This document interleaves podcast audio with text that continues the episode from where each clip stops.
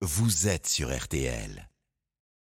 La parole donnée à Philippe Bouvard, avec sa liberté de parole, son regard sur l'actualité, notre société qui bouge, et un petit lot de surprises. Philippe est connecté, bonjour. Salut mon cher Stéphane, bonjour vous tous. Eh bien la surprise, ce n'est pas que François Hollande, le grand sabordeur de notre nucléaire, ait déjeuné avec son ancien employeur devenu son successeur le jour même où ce dernier annonçait le retour en force des centrales non, la mauvaise surprise, c'est que la France détienne le record européen de l'endettement public avec 3 000 milliards.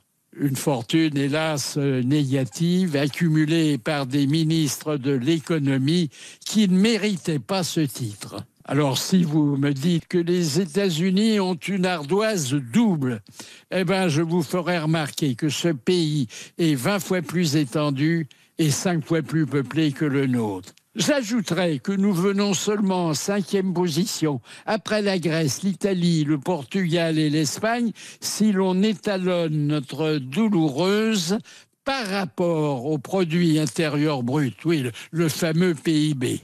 Or, l'effacement de cette dette pharaonique est d'autant moins imaginable que nos impôts sont déjà les plus élevés du vieux continent sauf à brader la totalité de notre patrimoine immobilier. Bah oui, je pense d'abord au Palais d'Élysée, à l'Hôtel Matignon, à nos 42 ministères et surtout à nos 192 000 bâtiments d'État, sans oublier les musées car la revente de la Joconde pour 2 milliards permettrait d'éponger pendant deux ans le surcoût entraîné par la revalorisation de la retraite minimale. Les principales causes de cette ruine?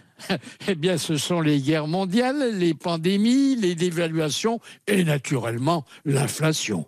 Les débuts de notre dette se situent en 1788 sous l'autorité de Necker, alors directeur du Trésor royal.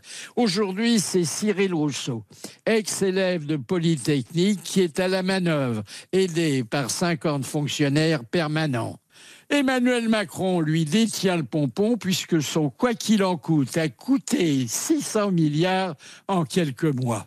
Or, même si la réforme des retraites est adoptée, on devra encore, jusqu'en 2030, cracher 90 milliards de plus au bassinet des intérêts puisqu'ils sont passés de 1 à 3 Bref, il serait sage d'avertir sans plus attendre vos arrière-petits-enfants que pour sauver les finances de la patrie, il leur faudra travailler au moins jusqu'à 100 ans. Enfin, c'est mon avis, rien que mon avis, mais je le partage.